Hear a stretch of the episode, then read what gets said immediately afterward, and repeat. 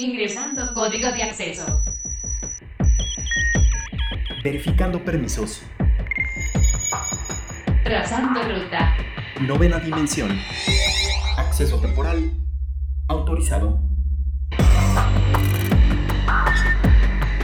Abriendo portal en 5, 4, 3, 2, 1.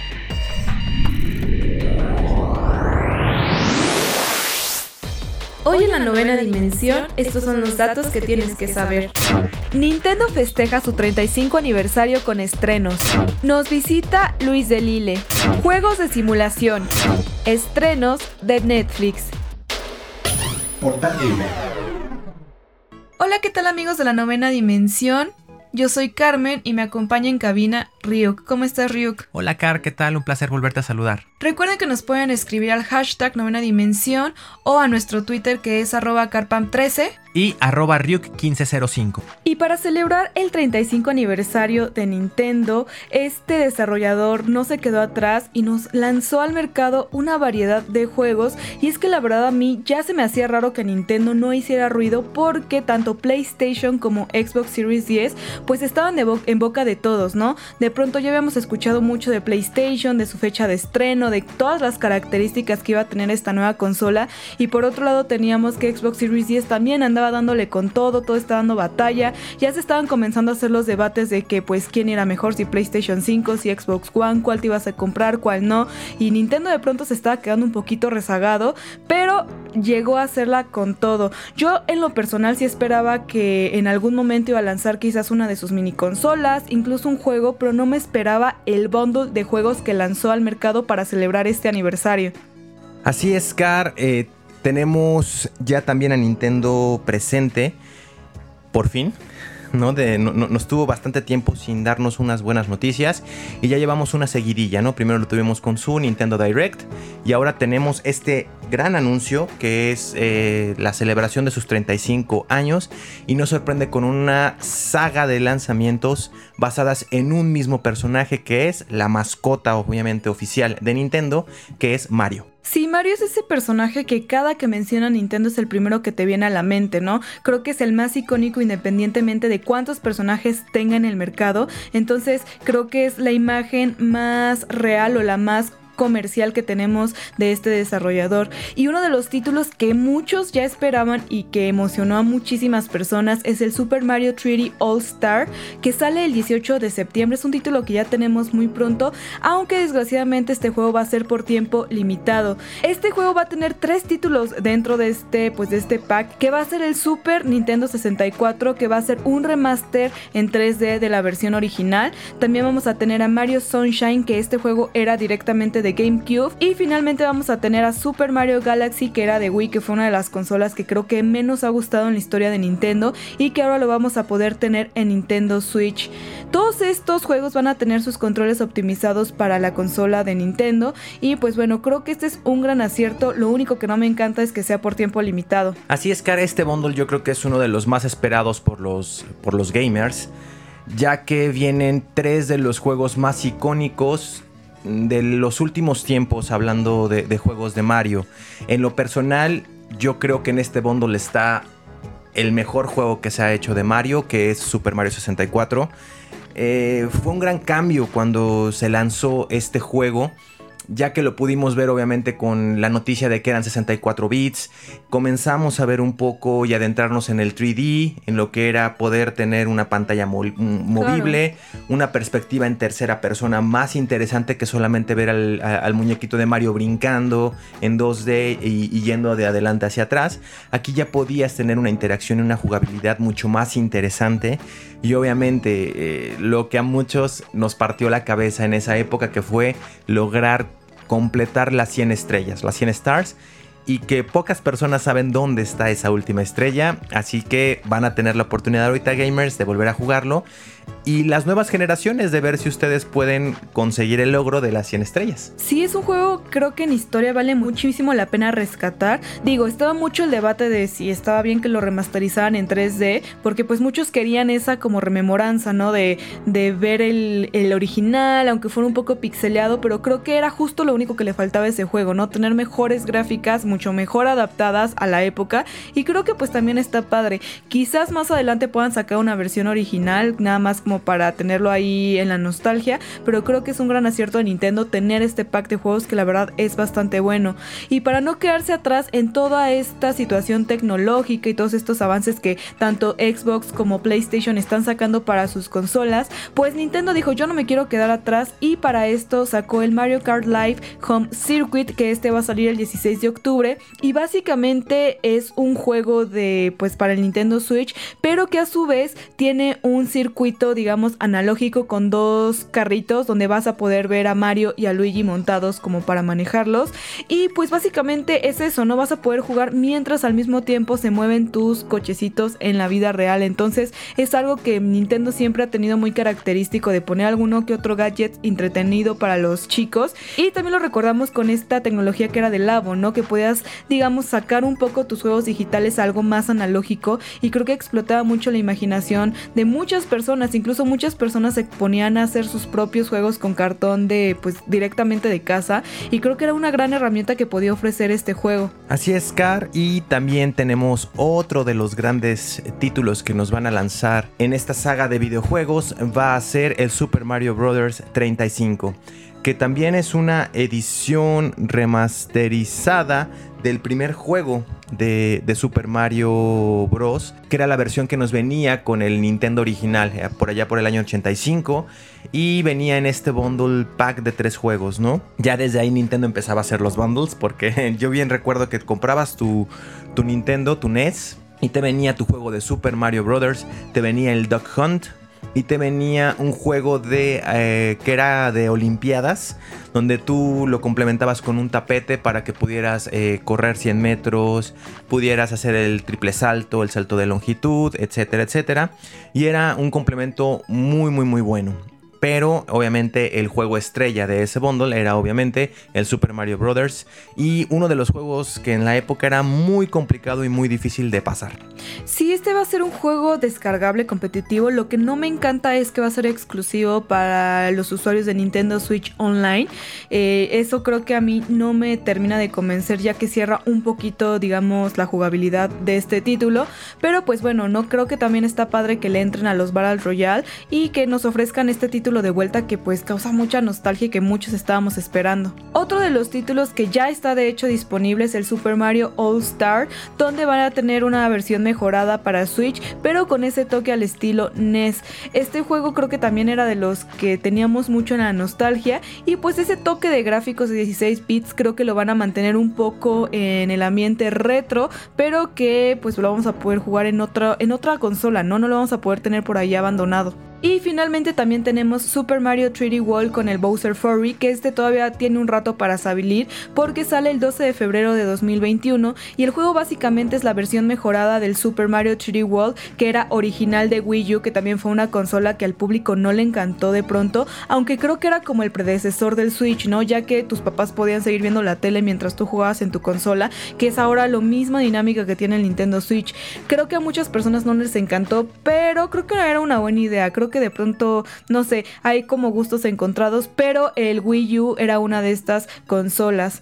También vamos a tener el Game Watch de Super Mario Bros. que va a salir el 13 de noviembre, ya un poquito también de las fechas cercanas que tenemos. Y este es un homenaje al primer éxito de Nintendo, que era las legendarias Game Watch de los 80, que vendieron, un, vendieron millones estos juegos. Este juego es el que va a tener un poco más de competencia y más complejidad desde mi punto de vista, porque al parecer por ahí se filtró una noticia de un diario oficial, donde al parecer el 13 de noviembre va a ser el lanzamiento del PlayStation 5 Órale.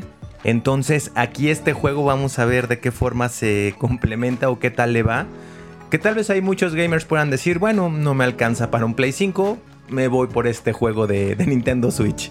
Sí, para gustos hay, variados, entonces creo que, que Nintendo tenía que entrarle, no podía entrarle directamente con una consola porque siento que no es la competencia directa y porque también tuvo que haberlo anunciado con tiempo. De pronto desarrollar una consola de la nada sin hacer un marketing previo, sí hubiera costado un poco de trabajo. Entonces creo que lo está haciendo muy bien Nintendo, al menos con juegos nuevos que dan justo la nostalgia y que creo que todos quieren tener.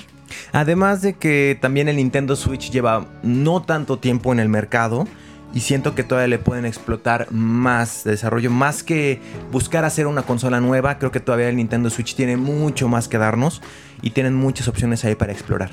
Así que gamers, la decisión es suya, escríbanos al hashtag novena dimensión cuál de estos títulos es el que esperan con más ansiedad y el que no pueden esperar a comprar.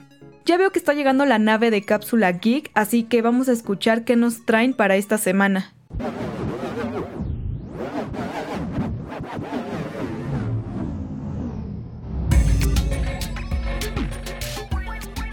Hola Car, hola Ryuk, estoy muy feliz de estar en contacto nuevamente con ustedes en mi programa favorito, La Novena Dimensión. Y bueno, como ya saben, tenemos que salir lo menos posible debido a lo que pasa en el mundo en estos momentos. Entonces, yo que estoy en la nave todo el tiempo, me puedo llegar a sentir un poco aburrido o a veces hasta deprimido. Y cuando pasan estas cosas puede que queramos que fuéramos como un robot y animarnos tocando un botón. Pues les cuento que esto puede ser posible más pronto de lo que se imaginan. Y no, no estamos hablando de ciencia ficción, hablamos del proyecto Neuralink, el plan que desarrolla en estos momentos Elon Musk.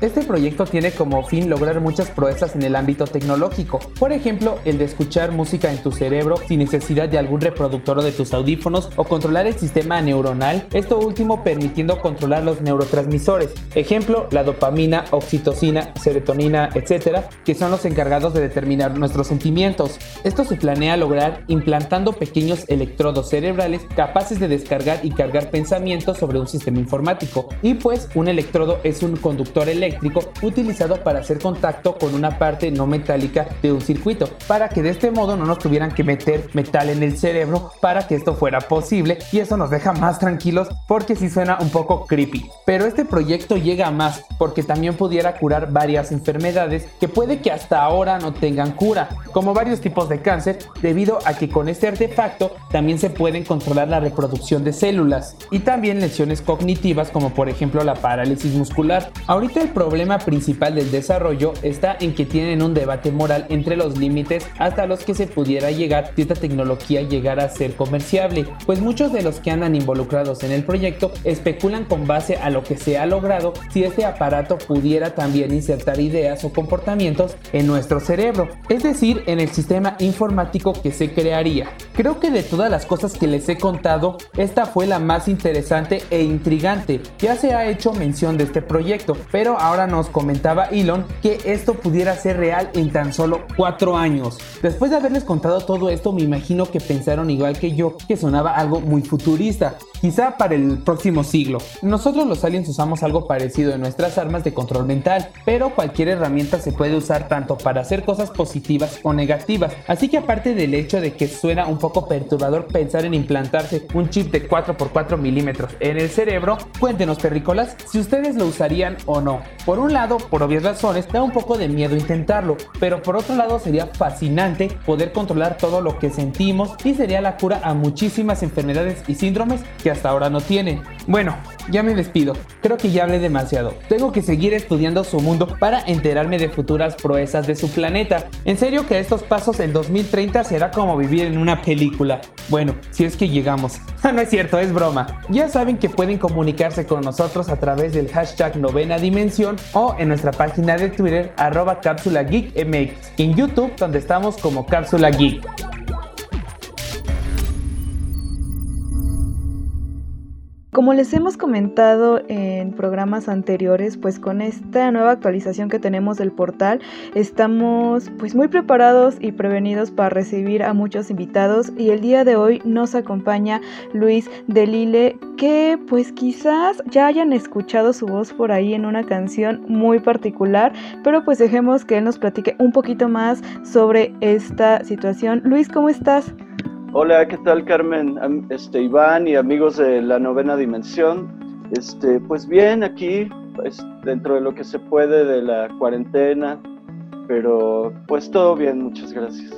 Oye Luis, platícanos. La fantástica aventura de Dragon Ball es una canción que tú tuviste oportunidad de interpretar y pues platícanos cómo fue esta experiencia, cómo fue que tuviste la oportunidad de hacer la grabación de este gran título que pues ya muchos fanáticos y aunque también otros no muy fanáticos de verdad reconocen cada que le escuchan y saben pues de qué estamos hablando. Sí, mira, eh, la oportunidad me salió, yo ya llevaba alrededor de 10 años trabajando en estudios de grabación como, como músico de sesión y cantante de sesión también. Y entonces, pues como ya llevaba cierta trayectoria ahí trabajando en esto, pues de repente salió la, la invitación, como salían generalmente así de, oye, ¿te interesa grabar esto? No, pues sí, claro que me interesa. Bueno, entonces te, te cita, ya te citan, ah, me citaron al día siguiente, fue todo la verdad bastante rápido.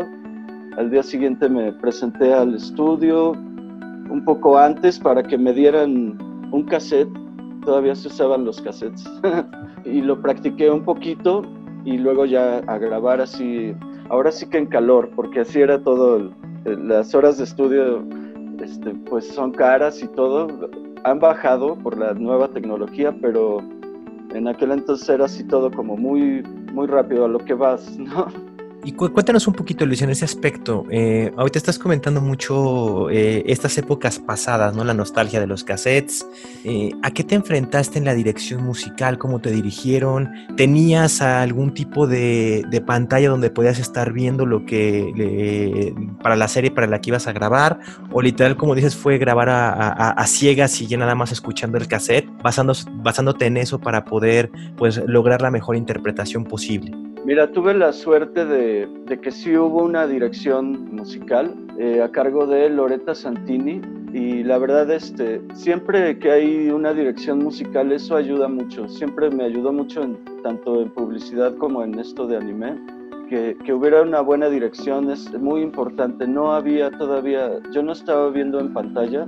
Ya que terminé de grabar, vi algunas escenas porque cuando yo terminé empezaron a grabar doblaje, ¿no? Me imagino que estaban continuamente grabando doblaje. De hecho, ese estudio era más enfocado al doblaje y entonces así saliendo yo de, grabar empezaron a, hacer doblaje y fue cuando pues vi algunas escenas, pero la verdad yo no estaba todavía como muy consciente de lo que era Dragon Ball, o sea, por, por ser el primer tema, pues ahora sí que no, todavía no se sabía nada. ¿Y tú en algún punto de esta grabación ¿Tú llegaste a pensar que Dragon Ball se convertiría en un anime tan popular y con el gran boom que tiene hasta ahorita? ¿O dijiste, ah, pues igual es un anime ahí que uno más, ¿no? Por decirlo de alguna manera. Pues para serte honesto, no, no esperaba nada, no sabía, no tenía como ninguna expectativa de, de, todo el impacto que tendría Dragon Ball más adelante. A mí ya me gustaba el, anime desde entonces, me gustaban los Caballeros del Zodiaco. Este, y ya había visto algunas otras películas de, anime, ¿no? Como Akira y, no me acuerdo qué otras. Yo no me acuerdo si ya había empezado Evangel, Evangelion en aquel entonces o todavía no. Pero digamos que a mí ya me gustaba mucho tanto el anime como el, como el cartoon, ¿no? Este, que antes, volviendo un poco a la nostalgia, antes no hacíamos ni siquiera esa este, división, ¿no? Todo era como eh, caricatura, se le llamaba en general y punto, ¿no? Este, y no, no tenía yo, no sabía que iba a tener esta gran, gran repercusión. Obviamente cuando salió la serie, pues sí, la, me encantó la serie porque te digo que sí me gusta, siempre me ha gustado y me sigue gustando el anime. Entonces pues ya la, ya la vi completa y, después Z y luego GT y ahora Super y, y el manga y todo y veo otros animes incluso. Pero sí, en ese momento no, no, no tenía ni idea. Y Luis, platícanos, ¿cómo fue que que pues hacer esta gran canción, esta, pues este doblaje al español ha impactado en tu carrera, ¿no? ¿Cómo puedes tú visualizar que te ayudó o algo así eh, haber hecho este doblaje? Pues la verdad mucho, o sea, porque pues se han, se han ido formando, yo les llamo tribus, ¿no? Nuevas tribus, eh, ahora sí que de jóvenes, que, que, son, algunos son otakus, otros son frikis, gamers, como que han hecho todas estas, estas tribus nuevas que pues que la verdad yo no me esperaba, ¿no? O sea, cuando yo grabé Dragon Ball o, otras cosas que grabé, pues la verdad no, no, no sabíamos que iba a pasar todo esto, que se iba a juntar toda esta gente, todo este público. Y entonces, pues sí, me ha ayudado bastante a, a que más gente me conozca. Claro, a ellos o sea, les interesa mucho lo que yo haga de anime, que también he hecho Hello Kitty. Tengo dos temas oficiales de Hello Kitty. Y pues, aunque la gente como que más me, bueno, obvio me identifica más por Dragon Ball.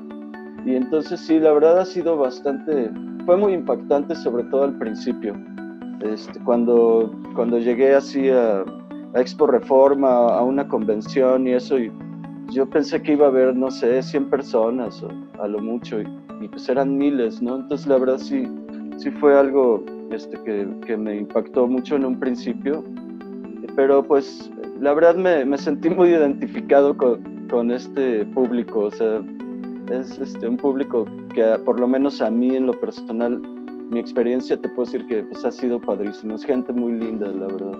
Sí, la verdad es que las personas eh, que pertenecemos a este rubro, la verdad es que sí se siente esa comunidad, ¿sabes? O sea, como independientemente de compartir gustos y compartir ideales o cosas de ese tipo, la verdad es que son personas muy unidas y siempre te dan muchísimo ese apoyo.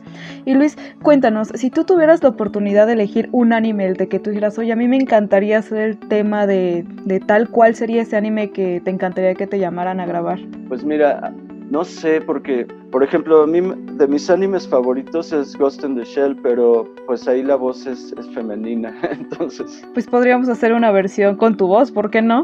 Sí, y la verdad es que Dragon Ball tiene, o sea, por lo mismo que se volvió una serie tan, tan importante, se puede decir que de las más importantes, tiene tantos temas, o sea, yo ya grabé muchísimos, digo, a forma de cover, pero ya grabé algo así como 30 temas de Dragon Ball. Y solo los que he escogido que me gustan, porque en realidad hay como más de 100. Entonces, pues sí, sí me gustaría, este, si se diera la oportunidad de, que me invitaran a grabar otro, otro tema de Dragon Ball oficial, yo encantado. Pero bueno, si no, pues ahora sí que lo que... Digo, me gusta mucho el anime en general. Entonces, pues si saliera otro, con todo gusto lo, lo, haría. Luis, pues qué padre que has tenido esta oportunidad y que qué mejor que tú, que te guste el anime y todo eso, hayas tenido esta oportunidad. Para las personas que quieran seguir tu trayectoria, cuéntanos, ¿tienes algún proyecto en puerta, algo que esté cerca o qué tienes por ahí para pues la gente que quiere saber un poquito más de, de tu trayectoria? Sí, claro. Mira, ahorita pues están paradas las las presentaciones, iba a tener varias presentaciones, iba a estar en Colombia y, varias aquí en la República, en México.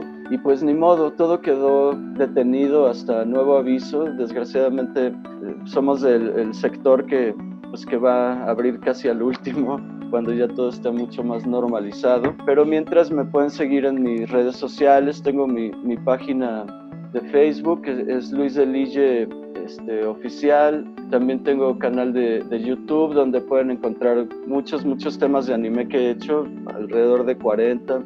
También tengo este, en todas las plataformas, ya sabes, Spotify, iTunes, todo, todas estas plataformas que son un chorro de. Ahí está también, tengo discos de, un disco de anime y tengo tres discos que yo hice este, solo de mis composiciones. También tengo otro proyecto de que es como de rock funk, eh, que se llama Las Finísimas Personas. Y bueno, pues siempre ando ahí buscándole. Ahorita también tenía otro proyecto de donde toco y canto este, puros covers de rock clásico, así, no sé, tipo Pink Floyd, este, The Clash, The Cure, todos esos.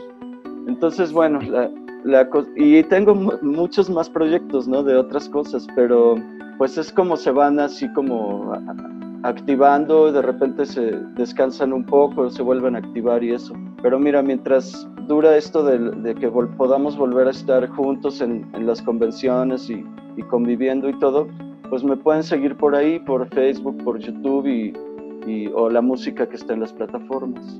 Excelente Luis, pues muchísimas gracias por darnos esta entrevista y cuando tengas pues eventos ya que todo esté más normalizado pues te invitamos a regresar aquí a la novena dimensión para que nos platiques qué fechas serían y pues qué tal estuvo la experiencia. Claro, con todo, con todo gusto y, y la verdad este, que muchas gracias por la invitación y sobre todo a todo el público de la novena dimensión pues este, muchas gracias por escuchar. Para mí es un honor. Muchísimas gracias. Muchas gracias, Luis. Nosotros vamos un corte, pero regresamos con más información aquí en la novena dimensión. Novena dimensión. Novena dimensión. Plano paralelo. Y el día de hoy estoy muy feliz porque nos acompaña Omar García, que nos va a platicar sobre una nueva temporada en materia de los esports. ¿Cómo están amigos de la novena dimensión? Qué gusto saludarlos en esta mañana de miércoles. Mi nombre es Omar García Cosío, arroba Omar RGC y esta semana en lo que refiere a los esports vamos a platicar del Sim Racing y es que José Antonio González de la escudería Gran Turismo México pues fue quien se terminó llevando el título en la final nacional de Project Cars 2 eh, por lo que ya con esto consiguió su asiento como el piloto para el próximo certamen regional de Logitech McLaren G Challenge en este 2020 el próximo noviembre y por supuesto además el triunfo significa para la escudería Gran Turismo México como eh, una de las potencias importantes en lo referente a los SIM cards dentro del panorama de los esports aquí en México. Además con esto, González estará buscando no solo el título de Latinoamérica, sino el título mundial, por supuesto, cuyo premio eh, será además una visita a los cuarteles generales de McLaren, a su centro de tecnología, un viaje sobre una máquina de esta casa, además de una experiencia de entrenamiento junto a Lando Norris, quien es piloto de Fórmula 1 por McLaren, y una experiencia VIP en el Gran Premio de la Gran Bretaña en Silverstone para la próxima temporada, la Catedral del Automovilismo. Eh, cabe destacar que antes de este triunfo también eh, José Antonio González ya se había proclamado en la Liga Mexicana de Sim Racing el 16 de febrero, todavía en 2020, antes de que habláramos de coronavirus y pandemias. Ahí se llevó el GT Sport partiendo y largando desde la sexta posición, lo cual supuso una grandísima estrategia de carrera por parte de esta escudería y que además terminaron con el 1-2 en el podio. Cabe destacar esta Gran Turismo MX, esta escudería que, insisto, se ha posicionado como uno de los referentes del Sim Racing en este panorama. Y por supuesto, nosotros nos quedamos con esta noticia y nos escuchamos la próxima semana aquí en la novena dimensión. Síganos en nuestros distintos espacios de deportes eh, y de esports aquí en Ibero 90.9, en radar de lunes a viernes, por supuesto, sábados y domingos en nuestros horarios habituales, a la una el sábado, a las 9 de la mañana el domingo y a mí me pueden encontrar en arroba omarrgc. Les mando un fuerte abrazo y nos escuchamos. Muchas gracias Omar. Se me hace súper increíble todo esto de los juegos de carreras y de, pues no sé, de todos estos juegos que están basados en un simulador de algo, de algún deporte, como también por ejemplo FIFA, que es como de fútbol y que puedes tú jugar a ser el director técnico. La verdad que me sorprende mucho que ya hasta haya torneos de esto tipo Fórmula 1. La verdad es algo que me agrada mucho. Y para ello el día de hoy vamos a platicar sobre todos estos juegos de simuladores y uno de ellos, Ryuk, yo sé que te encanta, que es el de Fórmula 1. Sí, Car, eh, yo allá en, mi dimensión de las pocas cosas que tenía acceso a poder estar espiando era obviamente las carreras de Fórmula 1 y era algo que se me hacía muy curioso porque al principio decía, bueno, qué chiste le ven a estar viendo carritos dando vueltas en un circuito. Pero ya cuando te metes y ves de qué trata la Fórmula 1, le agarras el hilo, que es solamente que no solamente es correr, es diseñar tu auto, escoger adecuadamente los neumáticos, etc. En los simuladores de Fórmula 1, al menos en los más recientes, esto es algo en lo que tú te puedes sumergir por completo. Realmente ver qué mejoras va a tener tu coche, pero no mejoras como en los juegos, por ejemplo, de Need for Speed de voy a tunear el coche, sino aquí realmente eh, el paquete aerodinámico, qué tipo de llantas, la carga, eh, este, el motor, si le meto una caja de cambios diferente, el ERS, etcétera, etcétera. Es algo que tiene mucha complejidad para poder jugarlo, además de jugar a las velocidades que te simula este videojuego. Estamos hablando que un coche de Fórmula 1 en promedio te da, el más lento te da 290, 300 kilómetros por hora y el más rápido, como un Mercedes-Benz, ya te alcanza hasta los 340 kilómetros por hora. Ahorita que mencionas todo esto de la velocidad y así, me puse a pensar muy, muy a profundidad sobre el PlayStation 5, por ejemplo, que presume que el DualSense va a tener pues estas sensibilidades de la resistencia, la velocidad.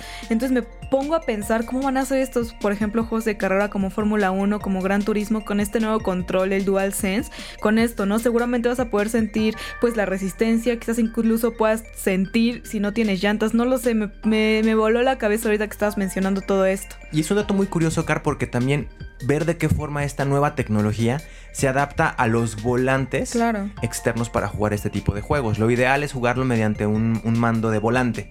Eso será lo ideal, así que eso estaría muy, muy interesante. Curioso, Exactamente, ver cómo esta nueva tecnología que van a traer las nuevas consolas de, de última generación lo van a adaptar o si van a lanzar un nuevo tipo de volante que tenga esta definición de, eh, esta sensación, esta sensibilidad que estás mencionando, eso va a ser algo muy interesante y muy curioso de, revisar. Sí deberían considerarlo porque creo que al menos ahorita no está visualizado un volante como tal con el DualSense, pero estaría increíble que PlayStation pudiera hacer un volante para poder sentir la resistencia como tal.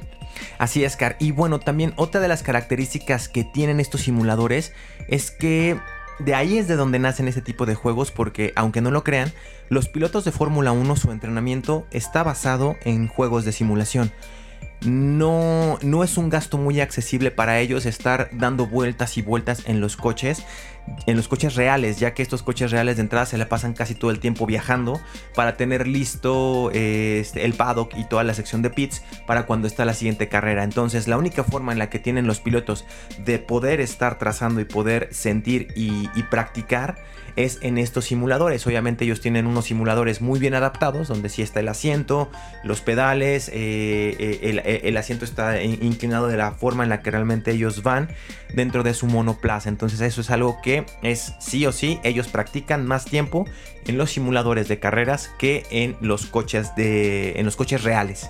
Sí, es que si lo hicieran en coches reales sería mucho riesgo, no tanto desgaste para el coche y estarse arriesgando muy constantemente algún choque. Pero bueno, vamos a hablar también de otro juego que está muy en tendencia dentro de Twitch y redes sociales, que es el Truck Simulator, que este juego ya tiene bastante tiempo. De hecho, yo recuerdo que cuando tenía unos 16 años aproximadamente, ahí eh, échenle unos cálculos, eh, pues yo jugaba este juego y era muy increíble porque de hecho había una serie muy popular que era de Alaska truck o algo así que, que carreteras peligrosas carreteras peligrosas que eran historias de, de, camioneros que hacían pues viajes a diferentes partes de Estados Unidos llevando paquetes no y ahí explican un poquito todos los costes y así. Y este juego está literalmente enfocado en eso no tú tienes misiones para llevar cargamentos de un lado al otro tú sabes si tomas esa ruta porque pues también hay rutas peligrosas mucho más complicadas que otras. Obviamente te suben el pago pero son más difíciles de pasar. Y este juego también es 100% como esa serie, pues. Es, una realidad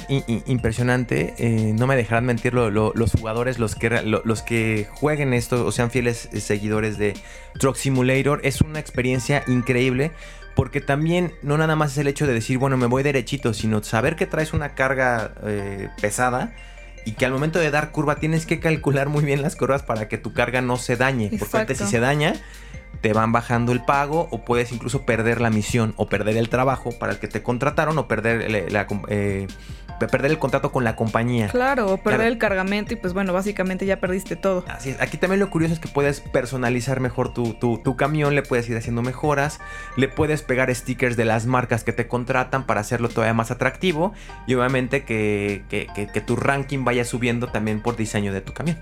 Sí, este juego también es muy dinámico y pues es de los más gustados, aparte de ya manejaste tu coche de carreras, ahora maneja tu camión. Y ahora por qué no manejar un avión, porque también hay simuladores de manejo de avión como el Flight Simulator que se estrenó hace un par de meses atrás, no tiene mucho que se estrenó para PC y es un juego bastante bueno también, no sé, creo que también deberían sacar de pronto un control para avión, igual ya me estoy yendo muy lejos porque pues cuántas personas podrían adquirir un control de avión, pero estaría padre, ¿no? Poder sentir esa experiencia y es que también es muy realista como pues de pronto vuelas, los escenarios que tienen, la, la, digamos, esa como realismo que tienen los paisajes, creo que le dan ese toque y puedes sentir que estás volando tu propio avión. Estos juegos nos dan esas experiencias que quizás pocos podemos tener ya que no nos dedicamos a esto y pues no sé, son una muy buena oportunidad para sentirte pues profesional en otros ámbitos que no eres y sin el riesgo de poner tu vida en peligro. La versión de PlayStation de ese tipo de juegos que también está muy bueno y se los recomiendo es el Ace Combat 7.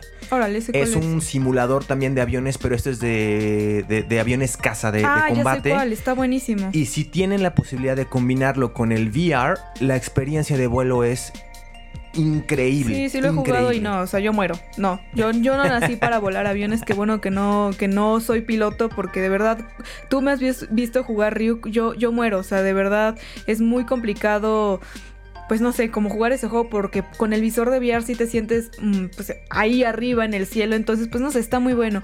Escríbanos al hashtag novena dimensión qué juego de simulador les gusta más o cuál les gustaría que inventaran. Novena dimensión. Novena dimensión. Y Ryuk, la semana pasada estaba buscando por internet unos audífonos nuevos y pues la verdad se me ocurrió meter en la base de datos del robot Edgar a ver qué es lo que él me podía sugerir y esto fue lo que él encontró. Centro de comando a viajeros dimensionales. Respondan viajeros. Si están escuchando este mensaje, es debido a que estamos teniendo problemas de comunicación con nuestras unidades en esta dimensión líquida, para lo que les hemos hecho llegar en una cápsula unos audífonos que les permitirán mantener la comunicación con el centro de mando. Es importante mencionar que deben de tener cuidado y no hacer uso de sus audífonos actuales, ya que su certificado IEPX68 o IEPX70 solo soportan sudor, lluvia o una accidental caída al agua, pero no son resistentes al agua audífonos especiales que se les han enviado vienen en dos presentaciones. El primero con un cable waterproof, capaces de conectarse a sus reproductores de audio que se encuentran fuera de un ambiente líquido Tengan cuidado, ya que al ser alámbricos será necesario que lo fijen a sus trajes. Asimismo, cuentan con unos audífonos inalámbricos, que de la misma forma se conectan a un dispositivo de audio, y a pesar de ser mucho más cómodos, tengan en cuenta que el alcance de su conexión mediante Bluetooth o NFC será corto, por lo que limitará sus funciones. Algunas de las marcas de audio más reconocidas en el mercado compiten hoy día en este rubro, como JBL y Sony. Es curioso cómo han avanzado estos dispositivos. Fue en 1910 que Nathaniel Baldwin de Utah, Estados Unidos, creó estos gadgets, hoy tan indispensables, llamados Baldy Phones. Pero no fue sino hasta 1958 cuando nacieron los primeros audífonos personales y la introducción a los primeros LPs de Radio Corporation of America. Y ese fue el inicio en que los audífonos revolucionaron la forma en que las personas escuchaban música. El resto es historia. Hoy es posible encontrar una amplia variedad de audífonos en el mercado, desde aquellos sumamente sencillos hasta aquellos de carácter profesional que logran percibir los detalles sonoros más sutiles en alta calidad. Viajeros, sigan su andar interdimensional. Esperamos su reporte a las 630 horas por la frecuencia 90.9. Fin del comunicado.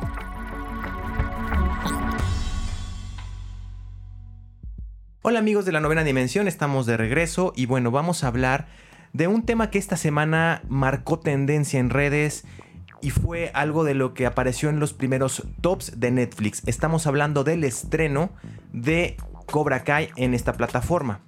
Hablaremos un poquito de que, bueno, eh, en sí Cobra Kai no es una serie reciente, no es que Netflix la haya producido, sino que más bien adquirió los derechos, ya que esta serie se realizó originalmente en YouTube Originals. Hizo dos temporadas ahí, pero como que no le fue muy bien. Eh, a pesar de que la historia es muy buena y de hecho quería cancelar el proyecto y cuando Netflix se enteró de esto dijo no, yo me encargo de la nueva producción de la siguiente temporada y además adquiero los derechos para poder sacar esta nueva serie en Netflix. Y al menos esta semana eh, ha sido un boom totalmente y está en los primeros lugares de demanda para los usuarios de Netflix. Sí, y es que YouTube quiso como empezar a hacerle la competencia a Netflix y todas estas nuevas plataformas de streaming, pero seamos sinceros, YouTube nació como un proyecto donde puedas tener videos gratuitos de todo el contenido que quisieras de creadores independientes y pues es raro no tener que pagar por ver contenido extra y ver una serie original en YouTube como era un poco extraño, ¿no? Sobre todo porque ya pagamos demasiados tipos de suscripciones, está Amazon Prime, tenemos Netflix, Claro Video, Spotify y luego todavía tener que pagar una más de YouTube como que de pronto ya era demasiado, ¿no? Y por un contenido que pues apenas estaba empezando era muy poco y pues no sé, como que era un poco extraño.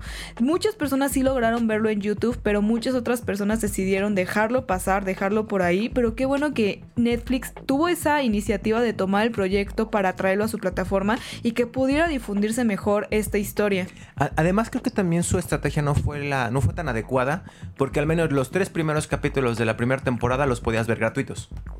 Ya cuando querías acceder al cuarto, al cuarto episodio te decía, bueno, tienes que pagar.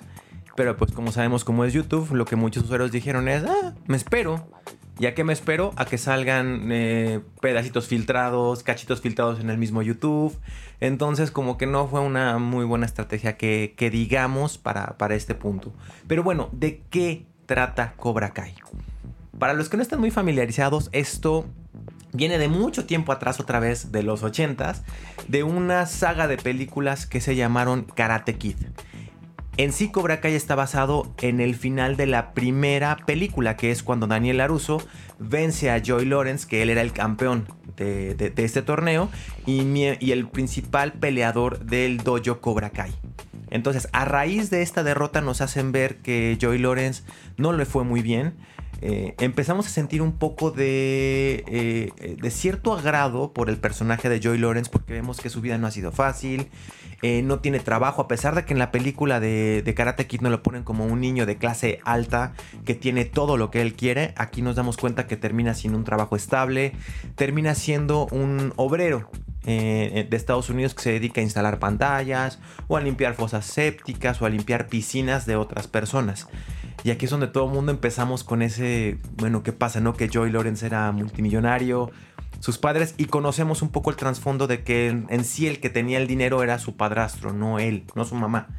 Entonces ahí nos empezamos a, dar cuenta de una, de, una, gran cantidad de detalles del personaje de Joy Lawrence y también nos hacen ver qué pasó con Daniel, que él todo lo contrario. Daniel Laruso, al tener esta gran guía y este, y este gran padre adoptivo que fue el señor Miyagi, tiene una vida mucho más estable, eh, logra abrir una concesionaria de automóviles eh, que se llama Laruso, obviamente Motors, y es considerada la mejor agencia de autos de todo el valle. Entonces él se convierte en una persona pues de clase alta, tiene una familia, tiene dos hijos y desde ahí empezamos a ver el conflicto que se genera en Cobra Kai, en esta gran serie de Netflix. Obviamente vemos personajes mucho más maduros y mucho más trabajados, obviamente por la edad de cada uno de William Sapka y de, Dan y de Ralph Macchio, que es el, nombre de los personajes principales en la vida real, de los actores, y vemos una saga de nuevos personajes porque aquí Cobra Kai, a diferencia de la 1 que era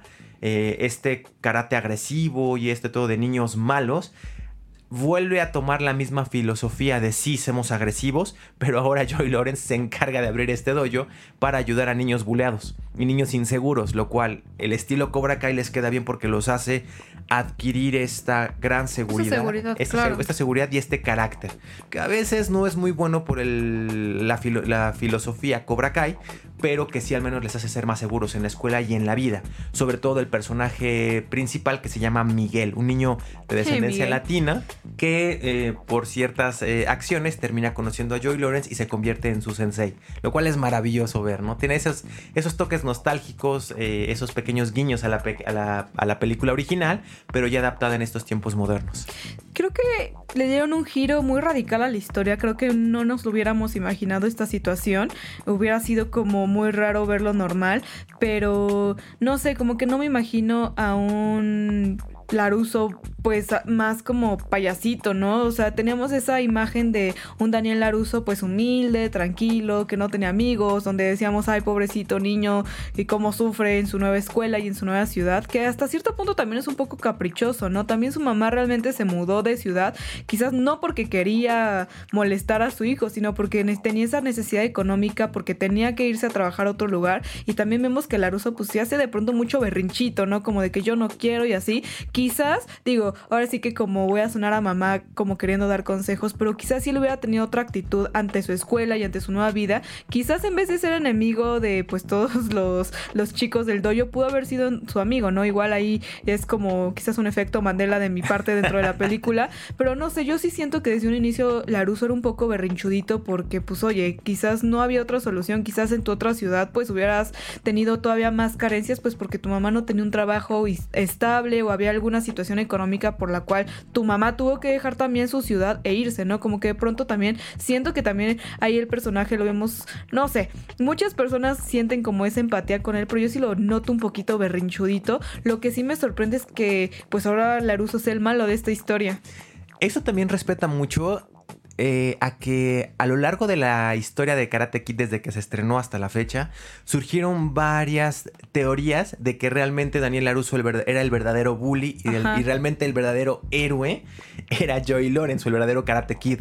De hecho, hay una parte muy cómica en una serie que se llama, que se llama How I Meet Your Mother o Cómo conocí a tu madre, donde uno de los personajes principales que se llama Barney hace realmente este guiño, que es su cumpleaños y él quiere tener al Karate Kid en su cumpleaños, ¿no? Obviamente todo el mundo dice, ah, pues quiere a Ralph Macchio, pero ya cuando le llevan a Ralph Macchio él se decepciona y es como de, no, Ralph Macchio lo odio, él no es el Karate Kid, el verdadero Karate Kid es Joy Lawrence, ¿no? Y eso es algo que se viene dando por grandes historias de los fanáticos.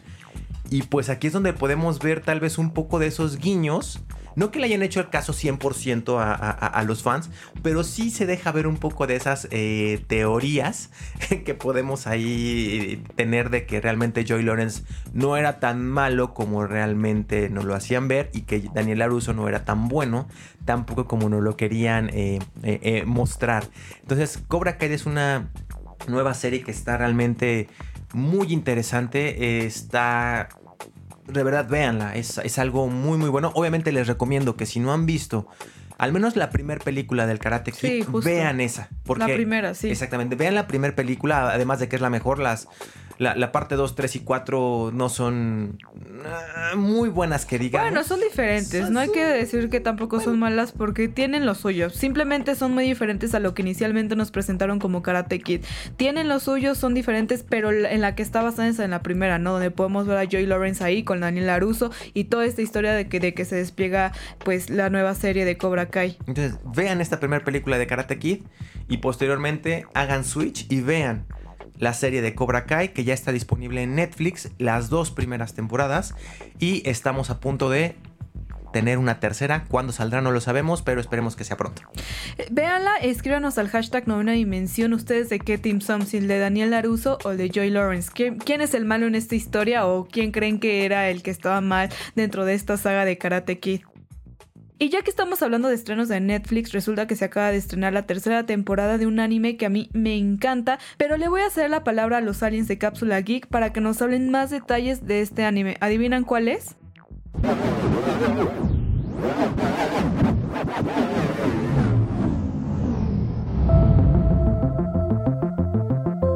Hola Car, hola Ryu, ¿cómo están? Yo soy Eduardo, uno de los aliens de Cápsula Geek y para mí es un gusto enorme estar de regreso aquí en la novena dimensión. El día de hoy les traigo una recomendación de anime que acaba de estrenar su tercera temporada. Y no podría estar hablando de otro que Agresco. Esta historia gira alrededor de la vida de Retsuko, la cual es una panda roja de 25 años que trabaja en el departamento de contabilidad de una compañía comercial japonesa. Como dato curioso, este personaje apareció por primera vez en una serie de cortos animados de la compañía Funworks, emitida por la cadena japonesa TBS en 2016. Pero su fama y popularidad fue tan grande que le dio la oportunidad de sacar una serie de anime original para Netflix en 2018. Regresando con la historia de Retsuko, ella sufre constantemente de frustración por tener que soportar a sus molestos jefes y a sus desagradables compañeros de trabajo. Por eso desahoga sus emociones en el bar de karaoke todas las noches, donde canta death metal, lo cual hace un cómico contraste entre la personalidad y apariencia tierna de nuestra protagonista con su curiosa afición que le ayuda a sacar las frustraciones que va acumulando en su cotidianidad.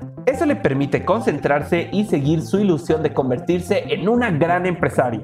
El anime está lleno de sátira y es más que nada un reflejo burlesco de la vida moderna de los millennials, y constantemente puedes sentirte identificado por los problemas que nuestra pequeña metalera sufre a diario. Situaciones incómodas en el trabajo, cuentas interminables que pagar en busca de tu independencia, publicidad excesiva que nos obliga a consumir, obsesión con los aparatos electrónicos y hasta temer una vida eterna de soltería. ¿Todo esto te suena familiar? Entonces ese divertidísimo anime original de Netflix es para ti. Esta serie cuenta con tres temporadas de 10 episodios cada una y es ideal para todas las edades, aunque definitivamente se las recomiendo a personas que van iniciando su vida adulta, los cuales disfrutarán muchísimo al sentirse identificados con cada una de las situaciones que van sucediendo a lo largo de la serie. También se las recomiendo a todos los interesados en conocer un poco más acerca de la vida moderna japonesa, ya que ese anime retrata de manera increíble su cultura, desde las grandes avenidas llenas de gente, ir a un bar saliendo del trabajo o su afición por el karaoke. No se lo pierdan, estoy seguro de que les encantará.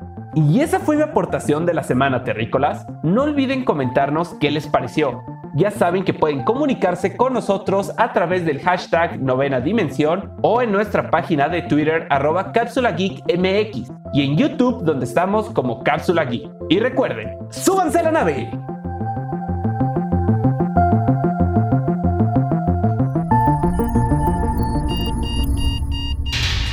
Alerta de acceso. Alerta de acceso. Novena dimensión. Novena dimensión. Alerta de acceso. Alerta de acceso. Acceso temporal. El portal está comenzando a sonar y eso quiere decir que ya está por cerrarse. Nosotros nos escuchamos mañana en punto de las 6:10 de la mañana. Bye. 3, 2, 1. Cerrando portal. Novena dimensión. Novena dimensión.